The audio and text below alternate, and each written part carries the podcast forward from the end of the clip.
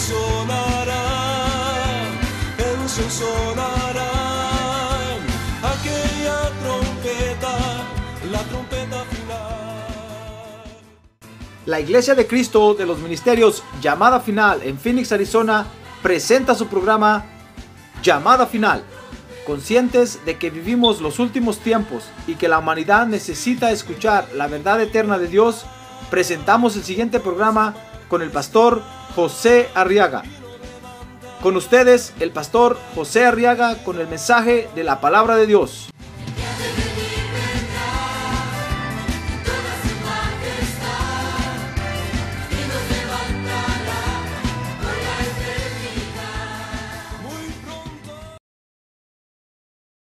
en vosotros. Si es que cuanto más tarde su cuerpo aquí en la tierra, más se va a ver la gloria de Dios, hermano. Pero si, usted mata su cuerpo, la gloria de Dios se va a acabar. Por eso hoy vamos a bendecir nuestro cuerpo. No vamos a, a reprender maldiciones, no vamos a echar fuera, no, no, no. Solo vamos a bendecir nuestro cuerpo. ¿Y usted sabe qué parte de su cuerpo está afectado? Usted sabe qué parte de su cuerpo no le gusta, hermano. A algunos no les gustan las orejas que tienen. A ver, toque sus orejas así, diga, oreja, te bendigo, porque escuchas bien. Y si ya no estás escuchando bien, porque algunos todavía están sordos, hermano, dígale, oreja, te bendigo para que recibas audición en el nombre de Jesús. Mire, mire, ese es un ejemplo, pero tal vez a algunos no les gustan sus rodillas, otros no les gustan sus piernas, hermano. Se las ven medio chuecas así, medio torcidas. No, bendígalas, bendígalas, hermano. Son las únicas que tiene. Y sabe, con esas piernas va a resucitar.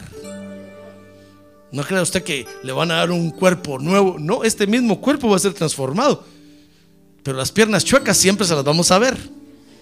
Donde quiera que estemos en el cielo. La nariz que tiene, a ver, toque su nariz. A ver, diga, nunca más te voy a decir narigón. Yo bendigo mi nariz. Amén. Mire, con esa nariz lo voy a ver yo siempre en el cielo a usted, hermano. Si es que mejor bendígala. No diga, es que qué, qué mente tan fea tengo. No, no, bendiga su mente, hermano. Ahora tenemos la mente de Cristo. No diga, es que qué, qué, qué le dijera yo, hermano. Ya le voy a empezar a decir lo que yo digo de mi cuerpo. No, a ver, usted sabe qué parte de su cuerpo tal vez no le gusta o lo siente afectado, tal vez está enfermo. A ver, quiere cerrar sus ojos y ponerse su mano aquí en su, en su pecho, como que estuviera tocando esa parte del cuerpo. Tal vez son las uñas de los pies, no se toque las uñas de los pies. Póngase su mano aquí en su pecho y bendiga ahora su cuerpo, hermano. A ver, Padre, en el nombre de Jesús, ahora con el poder que nos has dado en nuestra boca, hoy venimos a bendecir nuestros cuerpos. A ver, bendiga su cuerpo, bendiga su cuerpo. Bendecimos los pies, Señor. Bendecimos nuestros pies. Bendecimos nuestras piernas, nuestras rodillas. Bendecimos cada parte de nuestro cuerpo. En el nombre de Jesús. En el nombre de Jesús, cada uno de los sistemas que componen nuestro cuerpo. Bendecimos nuestro sistema circulatorio que la sangre circule bien en todo nuestro cuerpo, que nuestro corazón sea bendecido ahora, que palpite bien para gloria de Dios. Sistema circulatorio, sea bendecido ahora en el nombre de Jesús. Bendecimos nuestro sistema digestivo en el nombre de Jesús. Estómago te bendigo, trabaja bien. Procesa bien todos los alimentos que me como estómago, te bendigo porque por muchos años has estado procesando mis alimentos. Te bendigo, te bendigo en el nombre de Jesús. Bendecimos nuestro sistema endocrínico. Bendecimos nuestro sistema linfático. Bendecimos nuestro sistema muscular. Todos los músculos de nuestro cuerpo reciban fuerza hoy porque lo bendecimos. Los bendecimos para gloria de Dios. Bendecimos nuestro sistema nervioso nuestro sistema nervioso que padece con las presiones y las tensiones de la vida.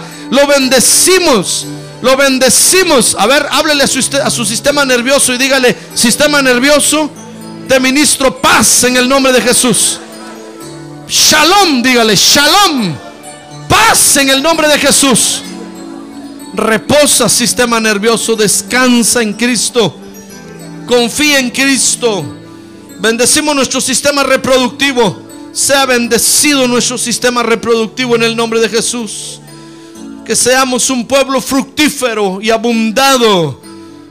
Que nos podamos reproducir para gloria de Dios. Bendecimos nuestro sistema respiratorio. En el nombre de Jesús. Todo nuestro sistema respiratorio sea bendecido. Nuestro sistema esquelético. Todos nuestros huesos. Los bendecimos en el nombre de Jesús. Abra sus labios, hermano, y diga, yo bendigo todos mis huesos. Desde el más pequeño hasta el más grande. En el nombre de Jesús. Recobren energía. Los, los bendigo para que puedan obtener todo el calcio que necesitan para hacer huesos fuertes y potentes. Yo bendigo todo mi sistema de la piel, todo el sistema de la piel sea bendecido en el nombre de Jesús. Todo el dermis y el epidermis sea bendecido en el nombre de Jesús. En el nombre de Jesús te bendecimos toda la piel, piel te bendecimos. En el nombre de Jesús bendecimos nuestro sistema urinario. Sea bendecido todo nuestro sistema urinario. En el nombre de Jesús. Y bendecimos todo nuestro sistema sensorial. En el nombre de Jesús. Nuestro sistema inmunológico lo bendecimos en el nombre de Jesús. Recobren fuerza porque larga vida nos espera por vivir. Yo bendigo mi cuerpo. A ver, diga, yo bendigo todo mi cuerpo. Cada parte de mi cuerpo. La bendigo en el nombre de Jesús. En el nombre de Jesús. Porque tengo el poder en mis labios, dice la palabra de Dios. Para dar vida. Para dar vida. Yo le doy vida a mi cuerpo. Le doy vida a mi cuerpo. Le doy vida a mi sangre. Le doy vida a mis huesos. En el nombre de Jesús. En el nombre de Jesús. Amén. A ver, diga en el nombre de Jesús. Amén. Gloria a Dios. Reciba su cuerpo energía, hermano. Esto es mejor que la vitamina B. Es mejor que el sucrol para la mente, hermano. A ver, póngase su mano en su frente y dígale, mente, te bendigo. Que mi memoria trabaje bien. Que me recuerde de todo lo que hago. En el nombre de Jesús. Amén. Gloria a Dios, hermano. ¿Ya ve qué bendición Dios nos da? ¿Qué hace Dios? A ver, cantemos. ¿Y qué hace Dios? ¿Y qué hace Dios? Hace maravillas. ¿Y qué? Entonces ahora, en Primera de Reyes, o el primer libro de los Reyes, capítulo 12, y vamos a leer los versos 16 y 17. Gloria a Dios. Primera de Reyes capítulo 12 en el Antiguo Testamento dice el verso 16 que cuando todo Israel vio que el rey no les escuchaba, el pueblo respondió al rey diciendo, ¿qué parte tenemos nosotros con David? Dice otra versión, no tenemos herencia con David. Ahí mismo dice, mire, dice, ¿qué parte tenemos nosotros con David? Entonces dice, no tenemos herencia con el hijo de Isaí. A tus tiendas, Israel.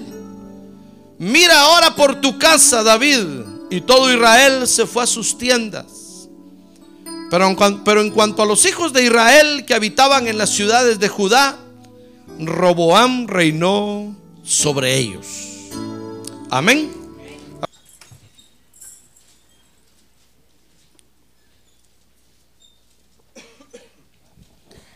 Fíjese que cuando el reino de Israel o el pueblo de Israel se dividió, se dividió debido a la inconformidad, hermano, que tenían 10 de las tribus de Israel. Se recuerda que eran 12 tribus, ¿verdad? 10 de las tribus de Israel, fíjese, nunca estuvieron de acuerdo con el hecho de que Dios hubiera escogido a la tribu de Judá para que reinara sobre todo Israel. La prueba de eso está aquí cuando se rebelaron. Y entonces dice ahí la Biblia que dijeron, no tenemos herencia con David. Y sabe, y lo insultaron, le dijeron, Mira ahora por tu casa, David, como diciendo, nosotros ya no te vamos a servir ni vamos a hacer tu pueblo. Mira ahora por tu casa, David. Se dividió el pueblo de Israel, hermano. Se dividieron en el reino del norte, que era, eran las diez tribus de Israel, llamado Israel, y la capital era Samaria. Y en el reino del sur, llamado Judá, y su capital era Jerusalén.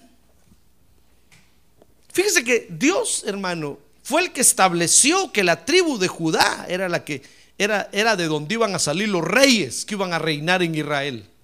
Así como cuando Dios estableció el sacerdocio de Leví, que lo estableció desde un principio, cuando fueron liberados de, Egipto, Dios estableció que Aarón y los hijos de Leví iban a ser los sacerdotes y estableció el sacerdocio, nadie se atrevió, hermano, a decir, nosotros queremos ser, sacerdotes si no eran de la tribu de Leví. Pues cuando Dios estableció el sistema político en Israel, hermano, y estableció a los reyes, fíjese que dice primera de Samuel 8:5 que Dios estableció que fuera que fueran de Judá todo el linaje real, todo el linaje de los reyes, dice primera de Samuel 8:5 y le dijeron, el pueblo de Israel le dijo a Samuel, se recuerda que Samuel era el último juez y no había rey. Y un día se cansaron y le dijeron, mira, has envejecido y tus hijos no andan en tus caminos. Ahora pues danos un rey para que nos juzgue como todas las naciones. Y entonces Dios le habló a Samuel, hermano. Y dice que entonces les dio a Saúl, fíjese, que era de la tribu de Benjamín. Saúl fue el primer rey. Pero cuando Dios vio las intenciones de Saúl, hermano, que no eran las intenciones de hacer la voluntad de Dios, sino que eran, eran sus propios intereses los que Saúl perseguía, entonces Dios quitó a Saúl y entonces le dijo a Samuel, dice primera de Samuel capítulo 16, 1, que entonces lo mandó a la casa de Isaí, Primera de Samuel 16.1 y el Señor le dijo a Samuel, ¿hasta cuándo te lamentarás por Saúl? Porque Samuel se estaba lamentando, hermano, dice que se estaba llorando y diciendo, tan bueno que era Saúl, era el más guapo de todo Israel, dice la Biblia que era el más hermoso de todo el pueblo de Israel. Dice que era el más alto de todos, hermano. El de espaldas anchas y buen perfil. Pero cuando Dios lo, quitó del reinado, Samuel se sintió mucho. Entonces Dios le, Dios le habló a Samuel y le dijo, ¿hasta cuándo? Verso, verso 1, capítulo 16. Te lamentarás por Saúl después que yo lo he desechado para que no reine sobre Israel. Y entonces le dijo, llena tu cuerno de aceite y ve y te enviaré a Isaí el de Belén porque de entre sus hijos he escogido un rey para mí. Y se recordará usted que entonces dice la Biblia que ya estaba Isaí en su casa, llegó, llegó, llegó Samuel a ungir al rey. Isaí pensó que sin duda era el primogénito, porque el primogénito era el que se llevaba siempre toda la bendición. Que si no era el primero, hermano, pasaron al segundo y no era el segundo, pasaron siete y no era ninguno de los siete. Entonces ahí le dijo a Samuel, te equivocaste. Tú eres el profeta de Dios y te equivocaste. Si no es ninguno de estos, entonces eh, Samuel le dijo, no, no vamos a comer hasta que venga el último, porque todavía tienes uno escondido por ahí. ¿Qué le parece que Isaí se, avergonzaba de David, hermano? Porque parece que no era hijo de él. Por eso dice David en el Salmo que en pecado lo concibió su madre. Y no le quedó otra a Isaí que mandarlo a traer. Allá lo tenían en el campo, hermano. Siempre que, siempre que repartían el trabajo, a David lo mandaban al peor trabajo, por allá lejos, al catalán, no al peor, pero por allá lejos, lejos, hermano. A los otros los ponían ahí cerca de la casa y en los bonitos trabajos. Y al pobre David lo mandaban siempre por ahí por la montaña a pastorear a las ovejas. Y entonces lo mandaron a traer. Ese era el rey de Israel. ¿Qué le parece?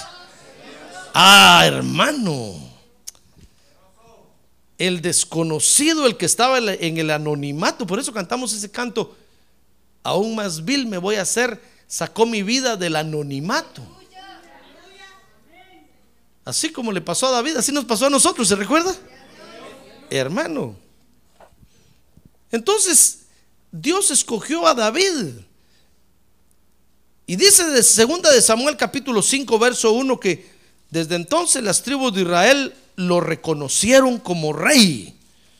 Mire qué cosa tremenda, hermano. Dice segunda de Samuel capítulo 5 verso número 1 que entonces todas las tribus de Israel fueron a David en Hebrón y dijeron, "Enos aquí, hueso tuyo y carne tuya somos." Qué bonito se oye eso, ¿verdad? ¿Se oye bonito o no? Hermano, es que fíjese que mientras nosotros estamos viendo la gloria de Dios, todo lo vemos bonito, hermano. Ahí estaban viendo la gloria de Dios. Y cuando Samuel les fue a decir, ya hay un nuevo rey, David es el nuevo rey, hermano, todo el pueblo, imagínense que le fueron a decir, somos, somos carne de tu carne y hueso de tu hueso, somos tus parientes vas a ser rey sobre nosotros. Cuando nosotros estamos viendo la gloria de Dios, hermano,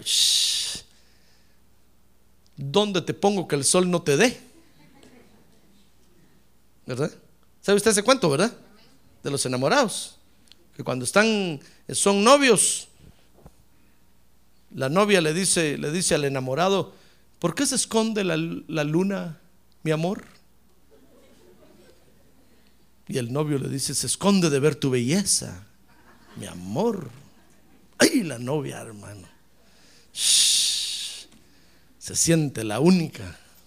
Pero cuando están casados, ya han pasado los años, dice que salen otra vez y le dice, mi amor, ¿por qué se esconde la luna? ¿Sabe qué le contesta el esposo? No miras que va a llover, tonta. Es que así somos nosotros, eso es un cuento clásico, así somos nosotros, nosotros los seres humanos, cuando estamos viendo la gloria de Dios, hermano, nos ponemos de alfombra. Nosotros somos capaces de quitarnos el saco y la corbata y, y entregárselo al que no tiene. Pero cuando dejamos de ver la gloria de Dios, hermano, cuando vienen los tiempos de las vacas flacas, entonces comenzaron, comenzamos a, a reaccionar como se ve este pueblo. Al fin y al cabo, el pueblo de Israel es una figura de nosotros, hermano. Fíjese que se rebelaron en contra de lo que Dios había establecido. Mire hasta qué punto podemos llegar.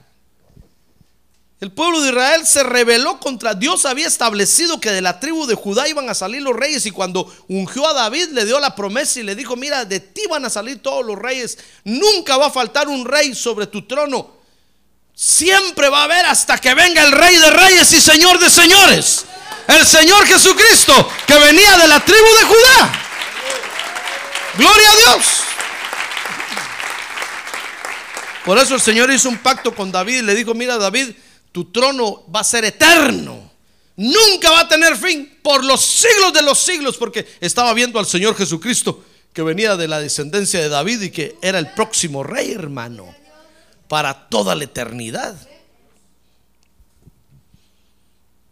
¿Qué le parece que se rebelaron contra lo establecido por Dios? Es como que usted me dijera, mire hermano, yo voy a impedir que venga el anticristo a la tierra. ¿Cómo va a impedir eso, hermano, si es lo establecido por Dios?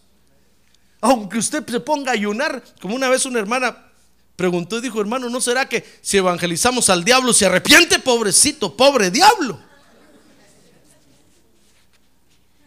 Tal vez si le hablamos, hermano, mire, ese ya está condenado. Solo falta que se ejecute la, sentencia, pero ya está condenado. Ya, ya la sentencia es que es tirado al lago de fuego. Solo lo único que falta es que se cumpla. Ya está establecido por Dios que así sea, hermano. Estos se rebelaron contra lo que Dios había establecido. Pero fíjese que lo interesante de esto, hermano, y es lo que de lo que yo le quiero hablar hoy es que la rebelión, fíjese, llegó o, o tomó lugar en el pueblo de Israel cuando le dieron lugar a la inconformidad. A ver, conmigo, inconformidad. Porque nosotros tenemos un defecto en el corazón, hermano, en el alma, y es que somos inconformes con todo. Con todo. Deseamos algo y cuando lo alcanzamos ya al rato decimos, eso no era lo que yo quería. Pero ya, ya lo agarró. Peor si es matrimonio, ya no lo puede soltar. Y usted decía, quiero trabajar en esa empresa. Y se mete y cuando ya está ahí dice, no, no era aquí donde quería trabajar. Hermano,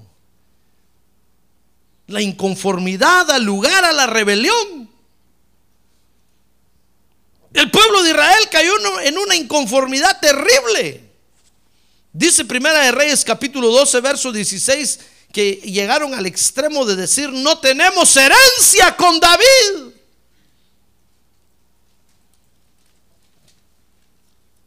Llegaron a decirle, no tenemos herencia, y lo insultaron diciéndole, ahora mira tú por tu casa, ya no, ya no vamos a cuidar de ti. Porque resulta que Roboam, el hijo de Salomón, que estaba reinando, era el que le tocaba el turno de reinar, no quiso hacer lo que ellos querían, hermano. Y el asunto, acuérdense que todo en la iglesia no es demócrata, hermano. Aquí no se puede votar, decir, a ver, la mayoría gana. ¿Cuántos quieren que el pastor predique hoy? Todos levantan la mano y el pobre pastor solo se encoge. Dice, bueno, no le pagamos salario hoy porque no va a predicar. Y todos dicen, ¿cuántos quieren que el pastor gane 100 dólares a la semana? Todos levantan la mano. No 200, no, 100. Y el pobre pastor solo se encoge, hermano. No, aquí no es lo que la mayoría diga. Aquí el gobierno de la iglesia es un gobierno teócrata. Aquí manda Dios. Manda Dios a través de las autoridades que Él pone. Porque no faltará alguien que diga, bueno, ¿y dónde está Dios? ¿Dónde está la voz? No la oigo a través de las autoridades que Él pone, hermano. Mira, estos se rebelaron porque le dijeron a Roboán, mira Roboán, ¿sabes qué? Quítanos un poco los impuestos, quítanos unos impuestos que tu papá nos puso, ya no aguantamos. Y Roboán consultó, hermano, y, y dice que le dijo, lo siento mucho, pero el asunto va a seguir así porque la nación está en crisis y no les puedo quitar. Y dice que todos dijeron, no, entonces, y se rebelaron, hermano, y dijeron, no, ese David ni de nuestra tribu es. Yo no sé por qué lo escogieron a él. Yo no sé por qué los hijos de él están reinando ahora y se rebelaron, hermano. Ahora, la inconformidad, fíjese que cuando, cuando nosotros no dominamos la inconformidad, hermano, eso es algo que hay que dominar, no lo puede echar usted fuera. Porque si lo echa afuera, se muere usted. Eso es un enemigo que no se puede sacar, ese está ahí adentro. Y lo que hay que hacer es que hay que dominarlo cada día. Y hay que sojuzgarlo y someterlo en el nombre de Jesús. Hay que amarrarse duro los pantalones, hermano. Y las mujeres amarrarse duro las faldas. Porque es un enemigo que no se puede echar. Si nosotros le damos lugar a la inconformidad, la, inconformidad nos va a empezar a manipular. Y entonces dice la Biblia que vamos a ser inconstantes en todos nuestros caminos. Vamos a comenzar algo y nunca lo vamos a terminar. Usted va a comenzar algo y lo va a dejar a medias siempre, siempre, siempre. Y todos van a decir, ¿qué le pasará a este? Dijo que quería estudiar, se metió a estudiar y ahorita ya tiró los libros. Dijo que iba a ir a la iglesia y ya tiró la Biblia, ya vendió la Biblia. Nunca va a ser una persona definida, decidida y a comenzar algo hasta terminarlo. Y Dios no quiere que seamos su pueblo así, hermano. Dios no quiere tener un pueblo así, pues. Un pueblo inconstante, indefinido, hermano, debido a la inconformidad que tiene en el alma. No, hermano, la inconformidad comenzó a manipular al pueblo de Israel. Lo primero que, que la inconformidad, la primera forma como nos va a manipular, escuche bien, hermano, la primera forma como nos va a manipular la inconformidad es haciéndonos ver los defectos de las autoridades. Por eso, por eso mire usted las encuestas, las encuestas de, de los pueblos. Todos los que votaron republicano hace cuatro años, ahora todos son demócratas. Y por eso usted que el pobre presidente acá a poco anda temblando. porque dice, Las encuestas bajaron, anda por los suelos. Y de repente hace algo bonito por ahí, suben las encuestas dice, ya subió, ya. Y se pone contento, hermano.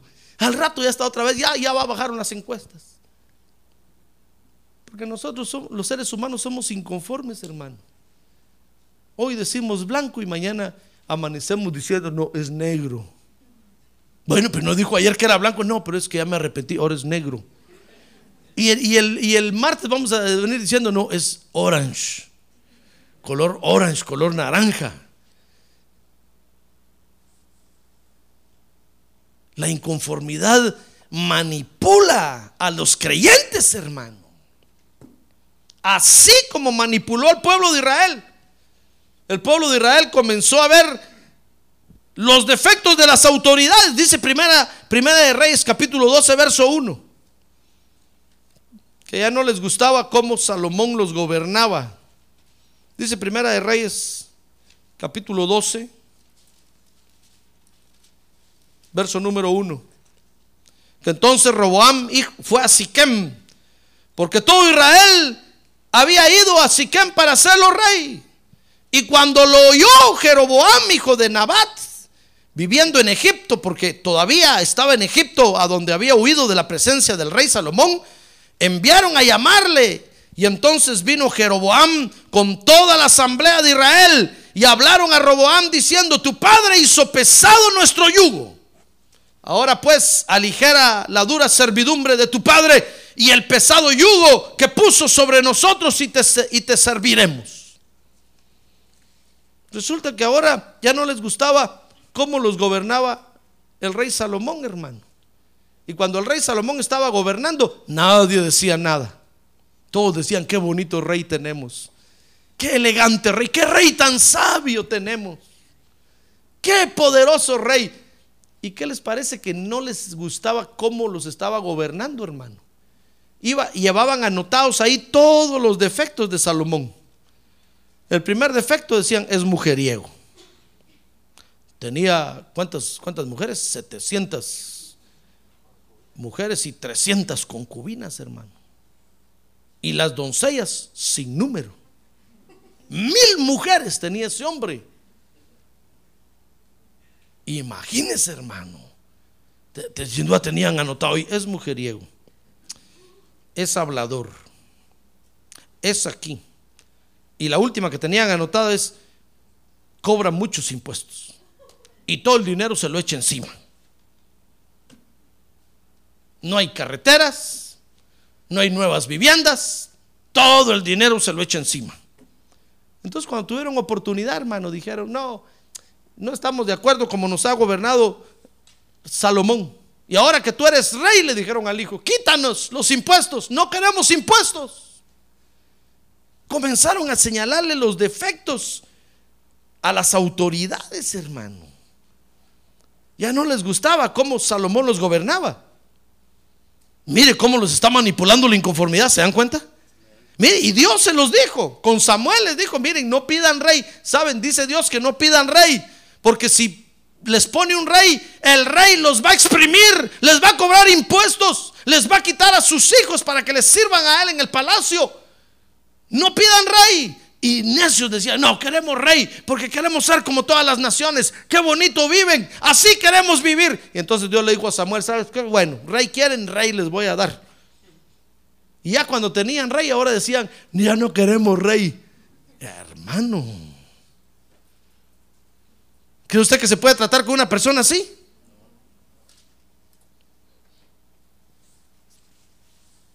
Mira la inconformidad que hay en los corazones, hermano.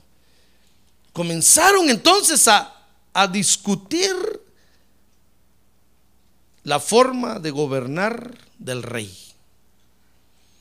Luego, luego la inconformidad continuó manipulándolos. Los hizo escoger autoridades que no habían sido nombradas por Dios. Dice ahí, Primera de Reyes, capítulo 12, verso 20, que cuando estaban en ese problema de rebelión, vieron a Jeroboam, hermano, y dice, y aconteció que cuando todo Israel supo que, que el Jero había vuelto, que Jeroboam había vuelto, enviaron a llamarlo a la asamblea y lo hicieron rey sobre todo Israel.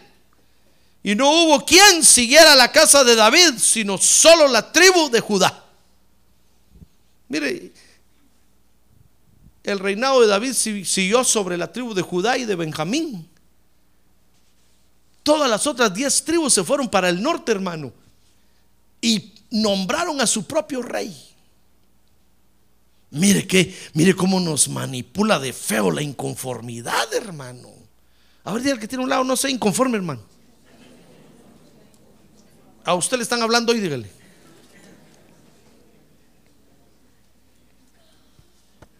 Ya supo el pastor, dígale, ya supo ya.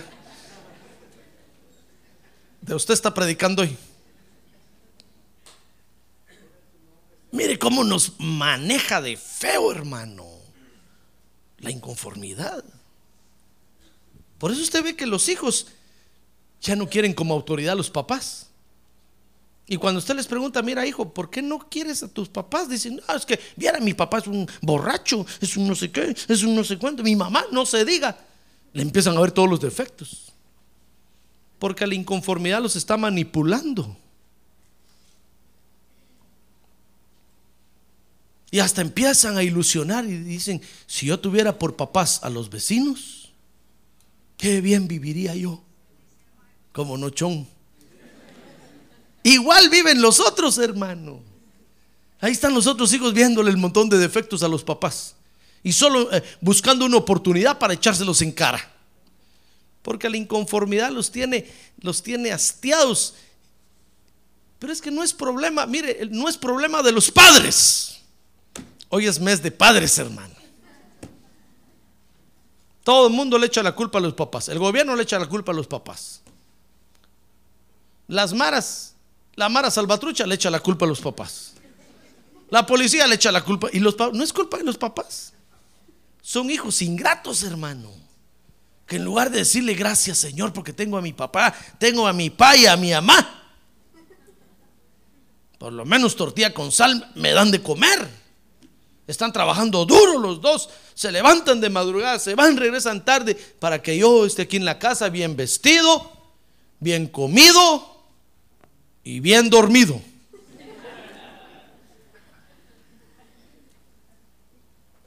Ah, pero eso, eh, cuando les entra la inconformidad, hermano. Mire, ya ni español quieren hablar. ¿Qué le parece? Y cuando uno le dice, ¿por qué no habla español? Dice, ¿usted por qué no habla inglés? Hermano, la inconformidad los hace hasta avergonzarse de sus padres habráse visto. Hermano, la, inconformidad comenzó a manipular, por eso cualquier parecido, semejanza esta mañana es pura coincidencia, hermano. La inconformidad comenzó a manipular al pueblo de Israel. Comenzaron a ver feo al rey, al, al hijo del rey Salomón, hermano. Dijeron, no, este otro sabelo todo en el reino, ya no queremos.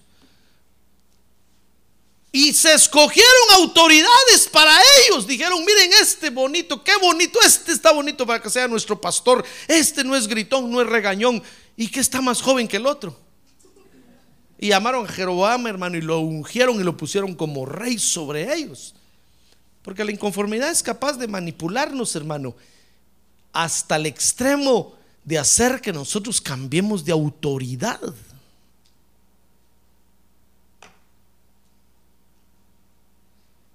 Por eso un día usted agarró sus, sus maletas y dijo, me voy para el norte. Con este presidente aquí no se puede. Y todos decían, ah, sí se puede. Y usted decía, no se puede. Voy a cambiar de autoridad mejor. Quiero uno gringuito así, que hable inglés. Y se vino para acá, hermano.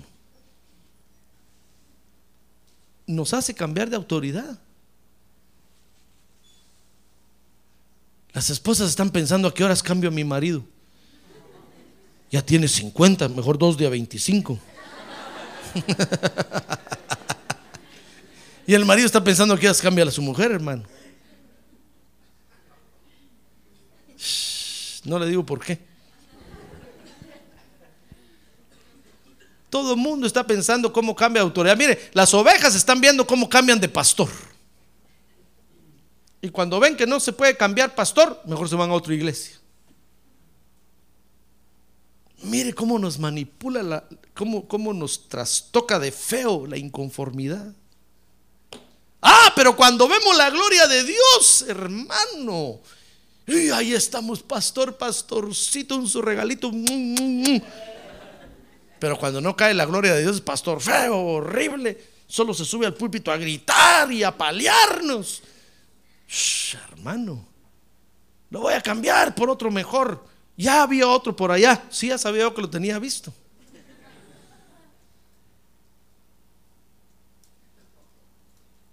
Y viene y, y divorciémonos, pastor, y firma el divorcio. Ahí se lo van a enviar por correo. Y se va. Divorcio, separación. Y el divorcio no le gusta a Dios, hermano. Pero como ya vio a otro por allá, es como que yo les vine a decir a ustedes, miren mis ovejas queridas y amadas, ya tengo otras ovejas por allá, ya las vi. Ustedes, ustedes me dirían, adúltero, está viendo a otra mujer por allá, usted tiene que ver solo a esta mujer, solo a esta iglesia, infiel. Pero es que la inconformidad nos manipula y a ver qué cosas horribles nos hace hacer. Mira el pueblo de Israel, hermano se llegaron al extremo de decir, pues ya no queremos nada con... Es cierto que Dios lo estableció, es cierto que Dios lo mandó, es cierto que Dios lo puso, pero no queremos nada con él. Vamos a poner a Jeroboam. Y ¡pum! pusieron a Jeroboam.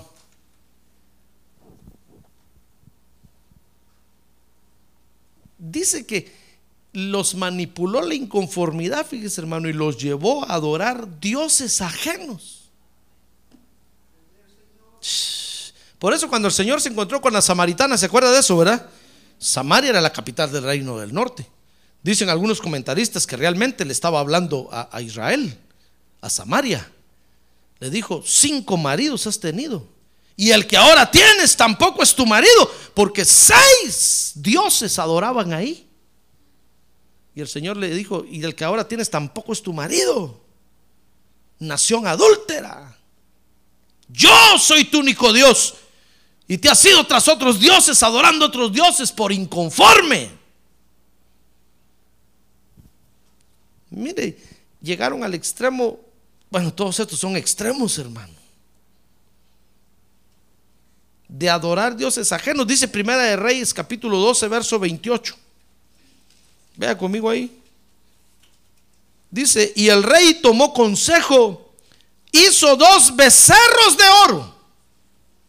Ah, porque para todo hay consejeros, hermano. Si usted quiere que le digan lo que usted quiere hacer, Dios le va a enviar consejeros que le van a decir lo que usted quiere hacer. Después va a decir, no, pero si a mí me aconsejaron que lo hiciera así. Pues sí, si eso quería hacer. Pero más alguno habrá encontrado que le dijo lo que dice la palabra de Dios y tal vez era lo que tenía usted que hacer realmente. Pero como no le convenía, mire, e- encontró consejeros que querían eh, que le dijeran lo que él quería hacer y dice que hizo dos becerros de oro y dijo al pueblo, es mucho para vosotros subir a Jerusalén. He aquí vuestros dioses, oh Israel, los cuales te hicieron subir de la tierra de Egipto. Y dice que puso a un becerro de oro en un lado y a otro en otro lado. Y todo el pueblo iba ahí a adorar, hermano. Y decían, este fue el que mató al faraón. Este hundió al ejército del faraón en, en el mar. Les hizo dos becerros de oro. Mire, hasta dónde puede llegar la manipulación de la inconformidad, hermano.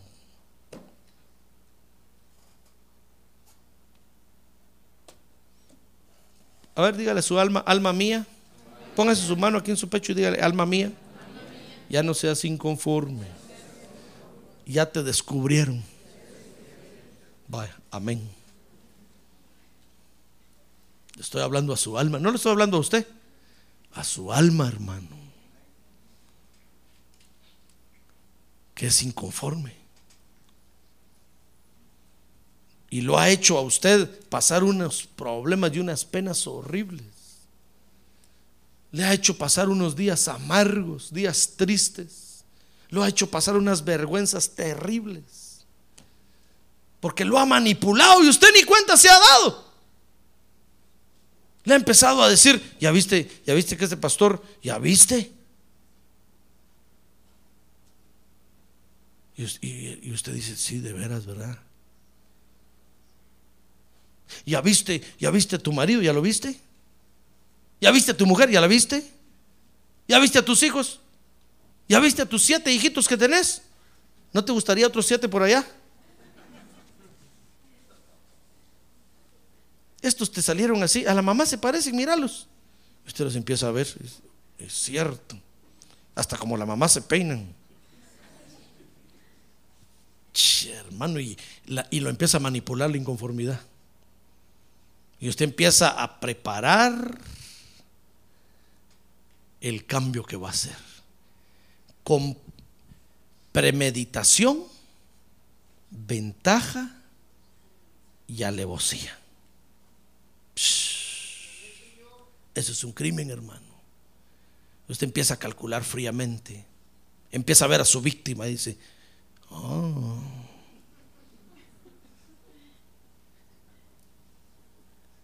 Ya ve cómo nos manipula la inconformidad, hermano. El pueblo de Israel andaban por la calle de la amargura. Pusieron como rey a Jeroboam. Pusieron nuevos dioses que los empezaron a adorar. Y la inconformidad, fíjese hermano, los llegó a manipular a tal grado que se sometieron bajo otras ministraciones. Es que hermano, dígame usted, ¿quién que conoce la palabra de Dios va a hacer ahora lo que está en contra de la palabra de Dios? El apóstol Pablo decía, si yo construyo lo que antes destruí, me vuelvo transgresor. No puedo. Imagínese, usted conoce, usted conoce la verdad, ¿verdad? ¿Conoce la, palabra de Dios? que de repente resultara usted allá con los moronis, hermano, bautizándose por, su abuelo, por su tatarabuelo, resultara con los testigos de contra Jehová con su maletincito ahí en la calle. Voy a pasar yo y le voy a tocar la bocina. Fet, fet, fet, fet, fet, fet, Usted va a decir que, oye, el pastor va ahí. Ya me miró. Si yo, oh, qué vergüenza. Que de repente vayamos en una calle y pararon el tráfico porque va la procesión y ahí va cargando usted a María. Y nosotros viéndolo, y miren al hermano, miren a la hermana. Se hizo de los caballeros de Mary. Knights Mary. O Mary's Knight. No sé cómo se dice, hermano. Hermano se sometieron voluntariamente a otras ministraciones. Mire, dice Primera de Reyes capítulo 12, verso 31. Mire qué interesante está eso, ¿verdad? hermano, qué emocionante está esto. Dice Primera de Reyes capítulo 12, verso 31, hizo también casas en los lugares altos e hizo sacerdotes de entre el pueblo que no eran de los hijos de Leví.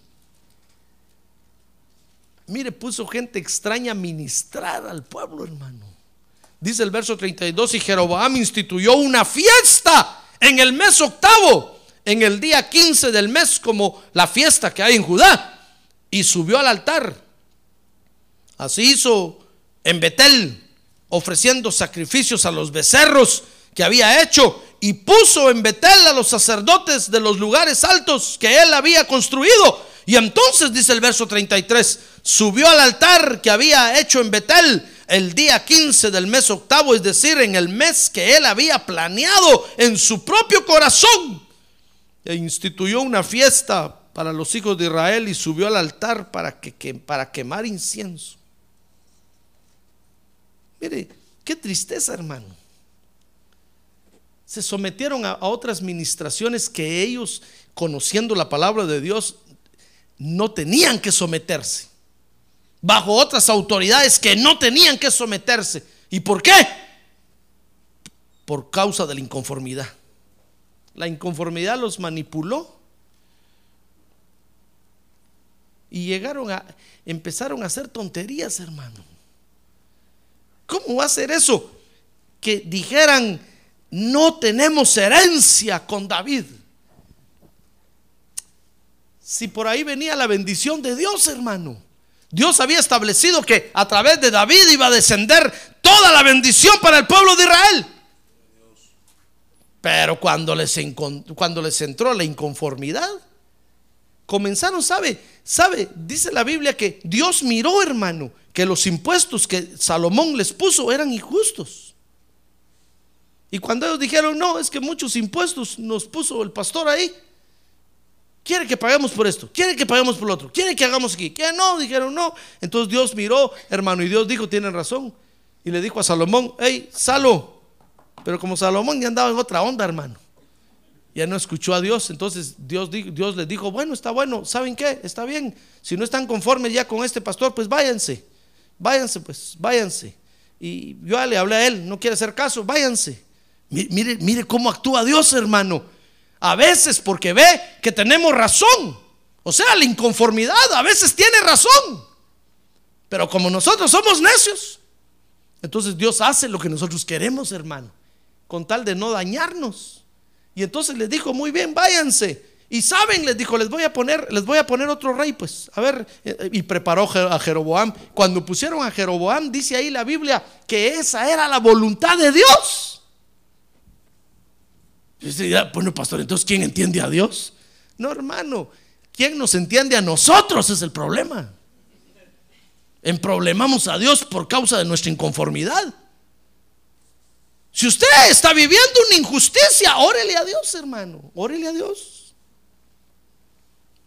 Y va a ver que Dios le va a dar la solución. Pero dígale, dígale usted, mira Dios, juzga tú, juzga tú. Yo no quiero juzgar. Porque si yo juzgo, yo voy a salir absuelto. Y voy a condenar a aquel otro. Pero juzga tú, juzga tú. Y si, y si el otro es culpable, háblale, que lo arregle.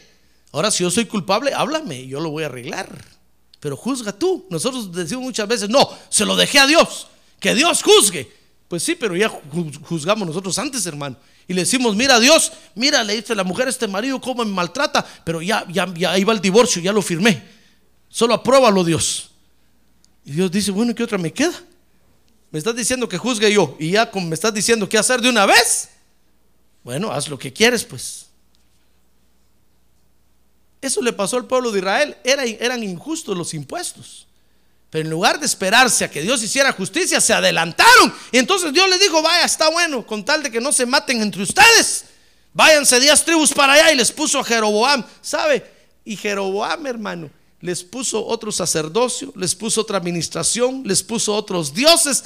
Los echó a perder. Y cuando Dios vio eso, hermano, llamó a Jeroboam. Un día, oiga, un día, dice la Biblia que se enfermó el hijo de Jeroboam. Y cuando Jeroboam vio a su hijo ahí enfermo, muriéndose, hermano, llamó a su mujer y le dijo, mira, mi hijita, andate al culto allá a la 6023 Norte 71 Drive, allá donde íbamos antes. Andate allá, porque yo he oído que el Señor está usando al pastor José Arriaga. Y aquí con nosotros, ya comenzamos los cultos, pero Dios no nos visita. Andate, llévatelo y que oren por él. Pero andate disfrazada, que no te ni vayas a hablar, porque te conocen la voz todos los hermanos ahí. Cualquier parecido semejante es pura coincidencia, hermano. Y se fue la mujer, dice que se tapó bien. Y cuando iba, Dios le habló al pastor de la 6023 Norte 71 Drive. Y le dijo, mira pastor, ahorita va a venir la mujer de aquel fulano, ¿te acuerdas? De aquel inconforme que se fue. Ahorita viene. Y sabes, cuando venga te voy a decir qué le vas a decir. Dice que iba entrando la mujer bien tapada. Y cuando le digo, oh, mujer de Jeroboam, vení para acá, le dijo el pastor. Dijo, me descubrió. ¿Qué se me miraría el arete? El pelo. ¿Qué me mirarían? No le dijo Dios, me acaba de decir que ahí venías. Y sabes, ¿sabes qué dice Dios? Por cuanto has hecho perder a mi pueblo y, lo empezó a condenar a su marido ahí, hermano. Porque, mire hermano, ¿Sabe usted que Dios lo ama a usted, verdad? A ver, diga, Dios me ama a mí. Es que ese es el problema que tiene Dios, hermano, que lo ama a usted. Si no lo amara, ya lo hubiera hecho ceniza. Pero Dios lo ama a usted y a veces usted está todo inconforme. Ahí está todo peleando con Dios. No, Dios, es que ni buen trabajo tengo. Tanto ir a la iglesia, tanto que doy mis diezmos. Y nunca me nunca prospero. No, ya no voy a dar nada. Y entonces Dios empieza a verlo y empieza a decirle, no, va, ¿qué quieres? Otro trabajo, va, te voy a dar aquel otro trabajo. Y viene Dios y empieza a preparar todo, empieza a mover todo. Mire, saca a gente de otras empresas para meterlo a usted. Eso no lo ve usted. Porque usted solo llega el día que lo contratan y entra, pero no sabe todo lo que se movió antes ahí, hermano. Averigüe cómo entró usted ahí. A ver qué le va a decir el supervisor. Sí, echamos 10 antes. Yo no sé por qué. Pues echamos. Y veniste tú y ahora estás, ya estás en huelga.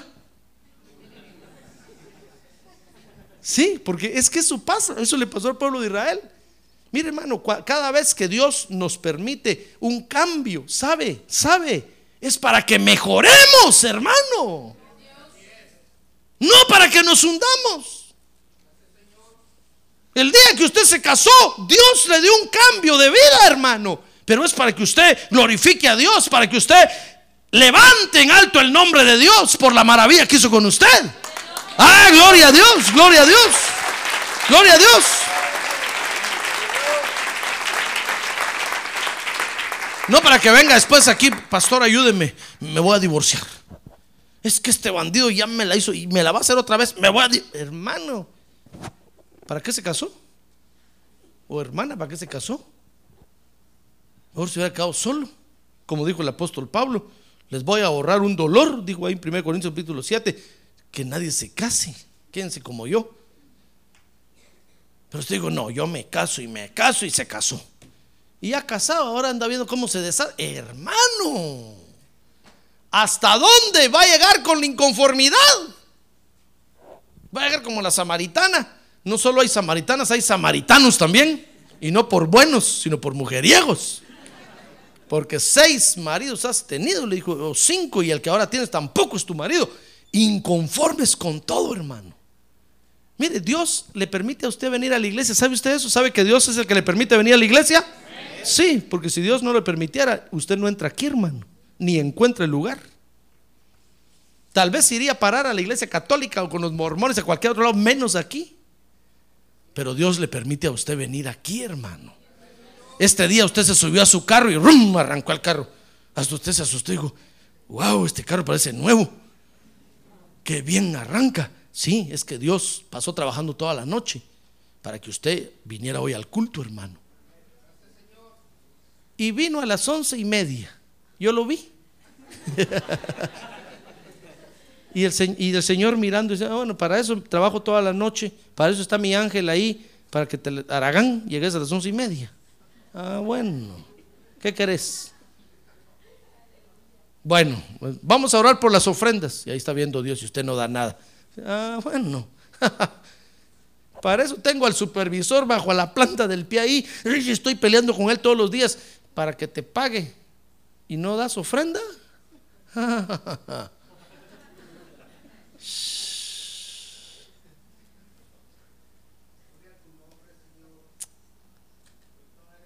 Llega la hora de alabar a Dios, ni canta, hermano. Y dice Dios, se le para el Señor a un lado, usted ahí, para eso te cuido toda la semana. Ni siquiera gracias me puedes decir.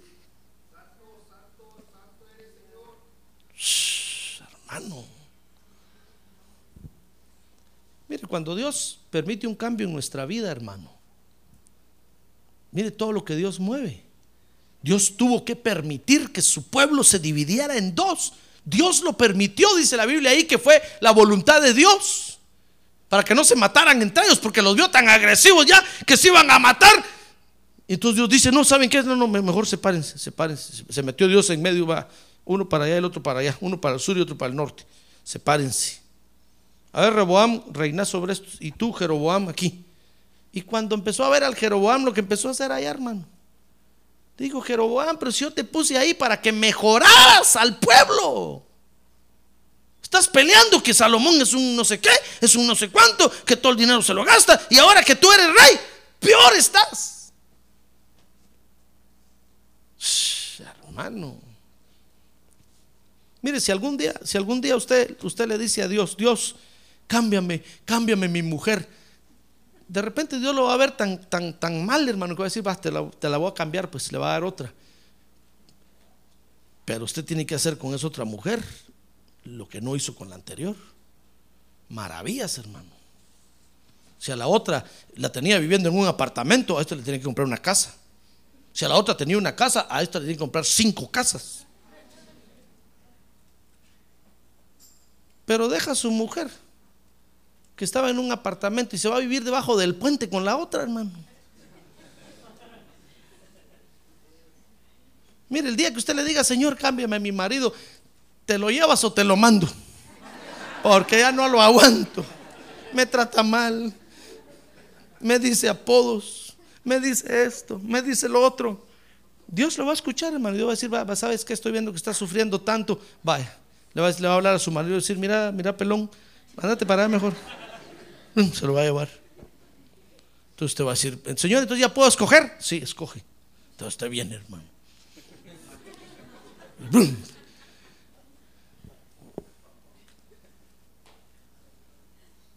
Y al año va a estar diciendo, no, este me salió peor. Va a estar diciendo, todos los hombres son iguales. Sí, todos somos iguales. ¿Qué quería usted? ¿Un Superman? ¿Y usted quién es para tener un hombre especial? Si es una mujer de carne y huesos también y sangre igual que nosotros. Por eso cuando dice todos los hombres son iguales, es cierto, todos somos iguales, hermano. Si todos somos hijos de Adán. O habrá alguien aquí hijo de un marciano. ¿Verdad que no? Cuando dicen, no, todas las mujeres son iguales, todas pagan. Sí, todas las mujeres son iguales. Todas son hijas de Eva, no de María, no, de Eva. Todas son hijas de Eva, hermano. Igual que Evita. Con hermosuras, pero también con defectos.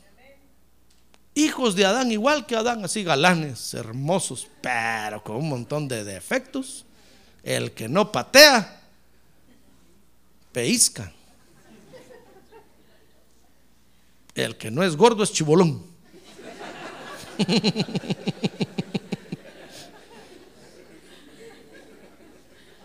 Mire, el día que usted le diga, Señor, ya, ya me cayó mal esta iglesia, no, ya no siento nada, voy a los cultos y salgo igual. Voy y ya no, Dios le va a decir, va, vete, ¿a qué iglesia? ¿A qué? ¿A qué? ¿A qué estoy yo? Va, va, vete, pues, ve, va, va. Al rato está diciendo, no, igual, ya, ya no quiero. Dios va a decir, ¿qué querés entonces?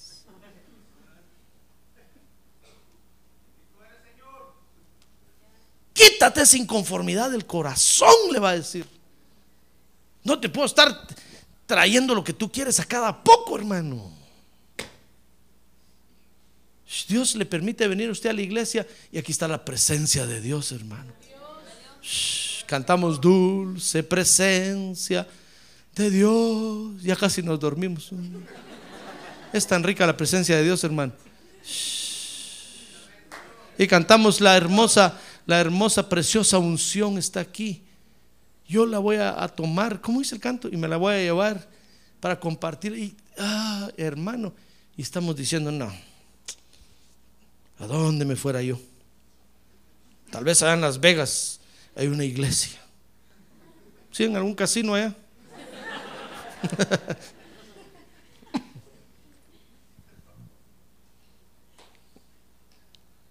Mire, me dijo un hermano, lo encontré un día y me dijo, pastor, vengo de vivir tantos años en Las Vegas. Ah, bueno, le dije, y, pero si estabas allá en California, sí, me dijo, pero me fui para allá. Ah, qué bueno, le dije yo, por lo menos traes dinero. Me fue de la patada, me dijo. Tuve que salir huyendo de ahí, no aguanté. Pero es que, ¿cómo te vas a meter allá, hermano? Hermano, un gran creyente con, un, con, un, con unos conocimientos de sonido terribles. Y se fue a meter allá a la boca del león. Porque eso quería. Dejó su privilegio en la iglesia. por inconforme. Hermano, mire, si nosotros somos inconformes, la inconformidad nos va a empezar a manipular. Oigan, los hijos, si los hijos son inconformes, la inconformidad los va a empezar a manipular. Y los va a hacer cambiar de padres. Ya ve que ahora hasta divorcio de padres e hijos hay, hermano. Los va a hacer cambiar de padres. Y después los va a hacer cambiar de saber de qué y nunca van a sentar cabeza por inconformes. El pueblo de Israel es nuestro ejemplo. Toda la vida el reino del norte fue un reino malo. Mire, Jeroboam estableció el reino, hermano. ¿Qué le parece? Pero patas arriba. Toda la vida había reyes ahí malos, idólatras, paganos, mundanos, maldicientes, eh, horribles. Y al reino del sur, donde estaba la bendición de Dios, es cierto que tenían sus defectos, tenían problemas, pero ahí estaba la presencia de Dios con ellos, hermano. Y el Señor los visitaba y el Señor a cada poco estaba con ellos. Y, y de repente Dios levantaba un buen rey que hacía adorar a todo el pueblo a Dios y los atraía a la presencia de Dios. Hermano, porque ese era el orden de Dios.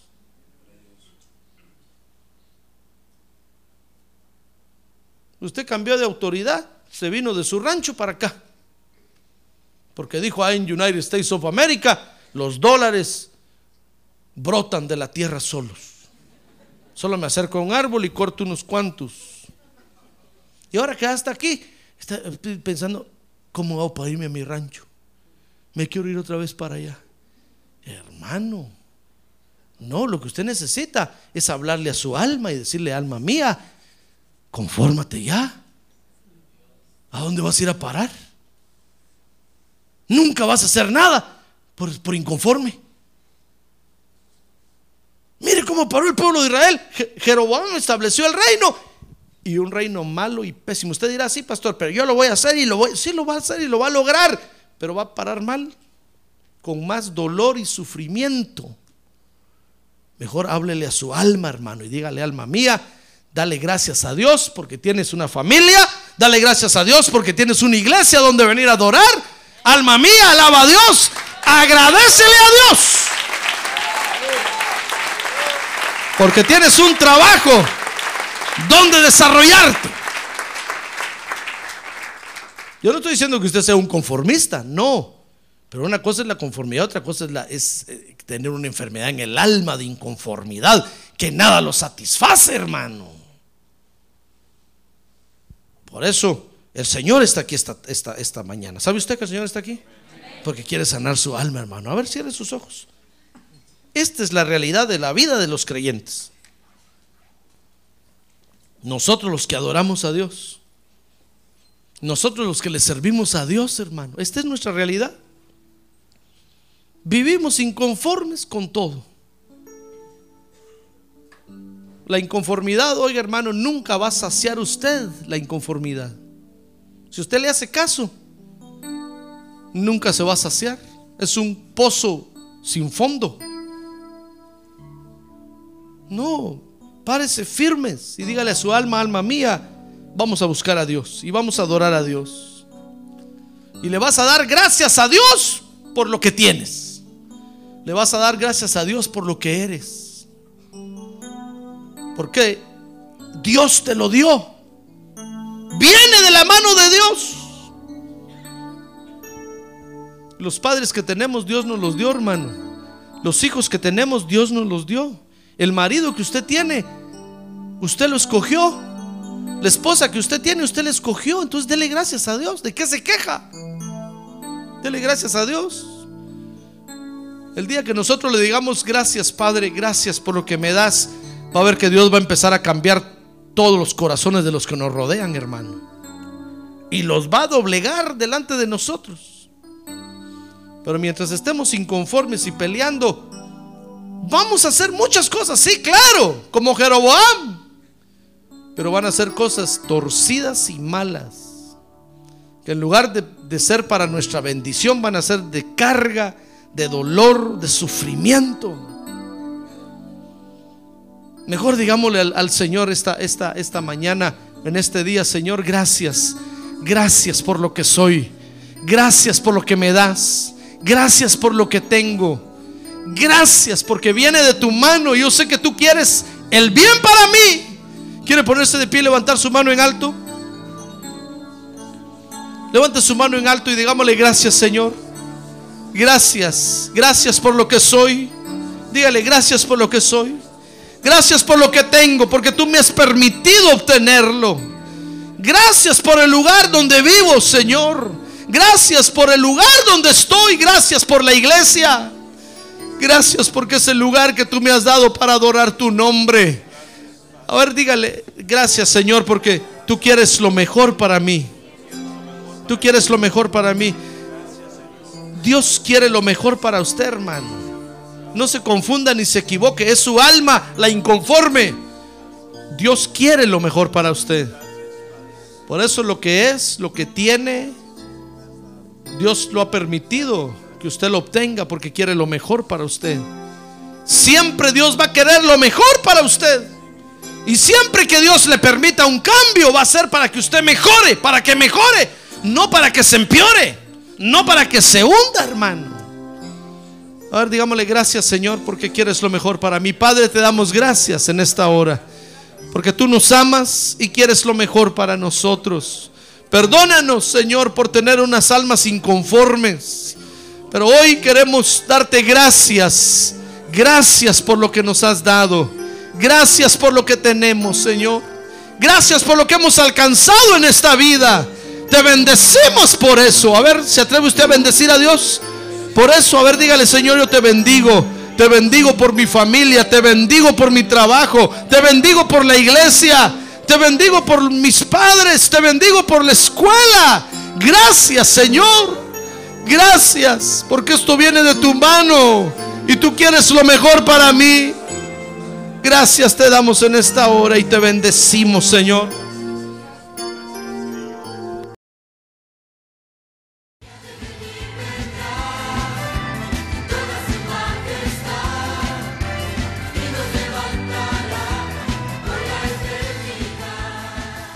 La Iglesia de Cristo de los Ministerios, llamada final en Phoenix, Arizona, cumpliendo con la comisión de Joel 2.1, presentó su programa, Llamada Final. Esperamos que nos vuelva a sintonizar la próxima semana a la misma hora por esta emisora. Los invitamos a nuestras reuniones en el 6023 Norte 71 Drive, esquina con Bethany Home Road. Para mayor información puede llamarnos al 623-934-1259 o visitarnos en la internet al www.llamadafinalphoenix.com.